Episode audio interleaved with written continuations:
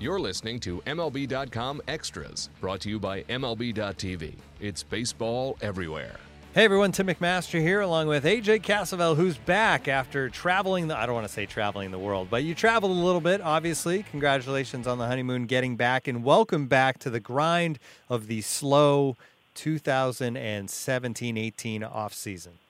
Yeah, thanks for thanks for having me back. I uh, I can't say I'm thrilled to be back after two weeks in Argentina, which were which were fantastic and included a lot of uh, a lot of steak, a lot of wine, and a lot of traveling. But there there are worse places to return to in the United States than San Diego. So happy to be back and, and ready to kind of get things going here in 2018. You can get all that stuff in San Diego. It'll just cost you a lot more. I have nothing to say about that. All right, fine. That's what we'll, we'll move on to baseball. Uh, second base, still an issue for these Padres. I want to start there. We'll also get into uh, a lot of prospect stuff and also the Hall of Fame ballot that's out right now. But they obviously have made some moves. They traded away Solarte. That helped ease the logjam in the infield. They have Carlos Asuaje, though, Cory Spangenberg, Chase Headley. All those guys, you know, second base, third base in the mix there. What's the current plan as far as you know, as far as how this team's going to handle these positions? I don't know if they have a if they have a finalized plan with those three guys yet. I think they're kind of weighing maybe some of their offers trade wise uh, in the infield still going forward. I know Chase Headley's a guy that that um, if the right offer presents itself, you know, I mean he could be a he could be kind of a useful bat for a for a contender, a switch hitter uh, who could who could maybe see some useful time. But as it stands right now, with Headley on the roster, with Headley probably getting the bulk of the time at third base, I'd say there's those three guys competing for two spots. Headley's the favorite for third, so that would kind of seem to leave Cory Spangenberg and Carlos Asuaje for second base, which is interesting because Spangenberg spent all last season transitioning from second to third, and now now that they have a, another third baseman, uh, the question becomes, well, do, do you move him back to second? Is he is he kind of the guy who can handle playing second base, playing third base, maybe even some left field? I mean, he's told me in the past that he would love to be he would love to fill kind of the Ben Zobrist mold. Whether that's something he can do, we, we kind of it, it kind of remains to be seen because last year he spent pretty much all his time at third base with some time sprinkled here and there in left field.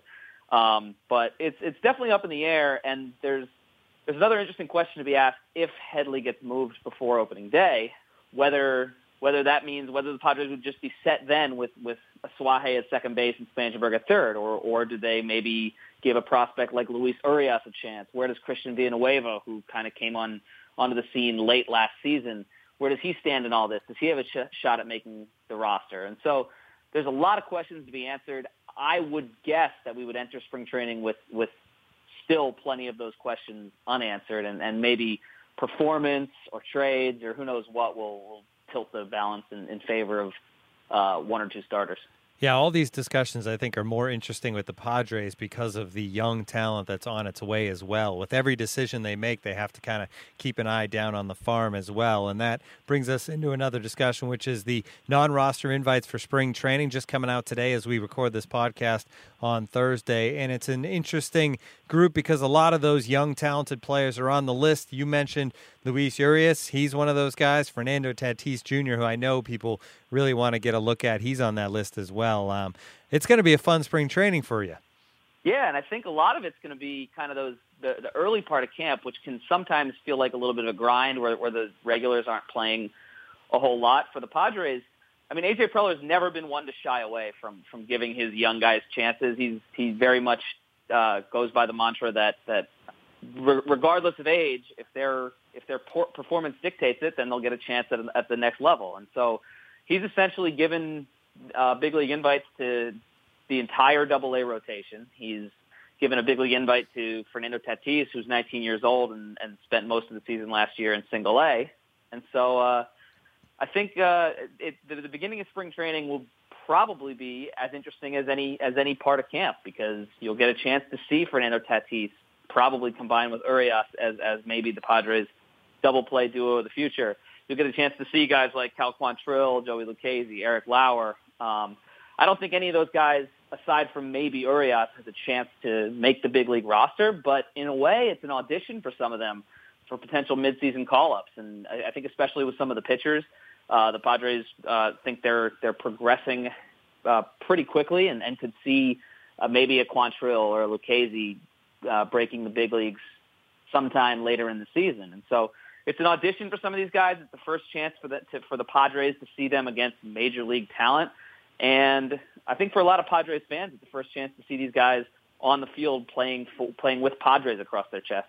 Yeah, and for the pitchers, it's pretty clear the team is kind of leaving openings for these guys to make their way at some point. Um, whether they're, you know, signing short-term deals with guys or non-roster invites outside of the organization to stopgap the rotation until some of these guys are ready and they can battle it out for spots in that rotation. The top 10 position lists are coming out this weekend next on MLB Pipeline. They started on Tuesday with right-handed pitchers.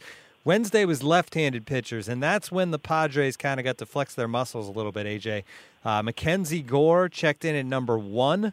Adrian Morejon checked in at number six. Anytime you have two players on any of these top 10 lists, it's pretty impressive. And to, to be two left handed pitchers is even more impressive. Now, Gore is obviously a long way away, but has all the signs of being a top level guy. Um, this is uh, these are exciting times because you mentioned the double A guys, and, and obviously Gore's not even to that level yet. Yeah, I think it was a, that's that's a pretty good assessment that they're kind of leaving the rotation open for some of these guys to come in and seize those seize those spots.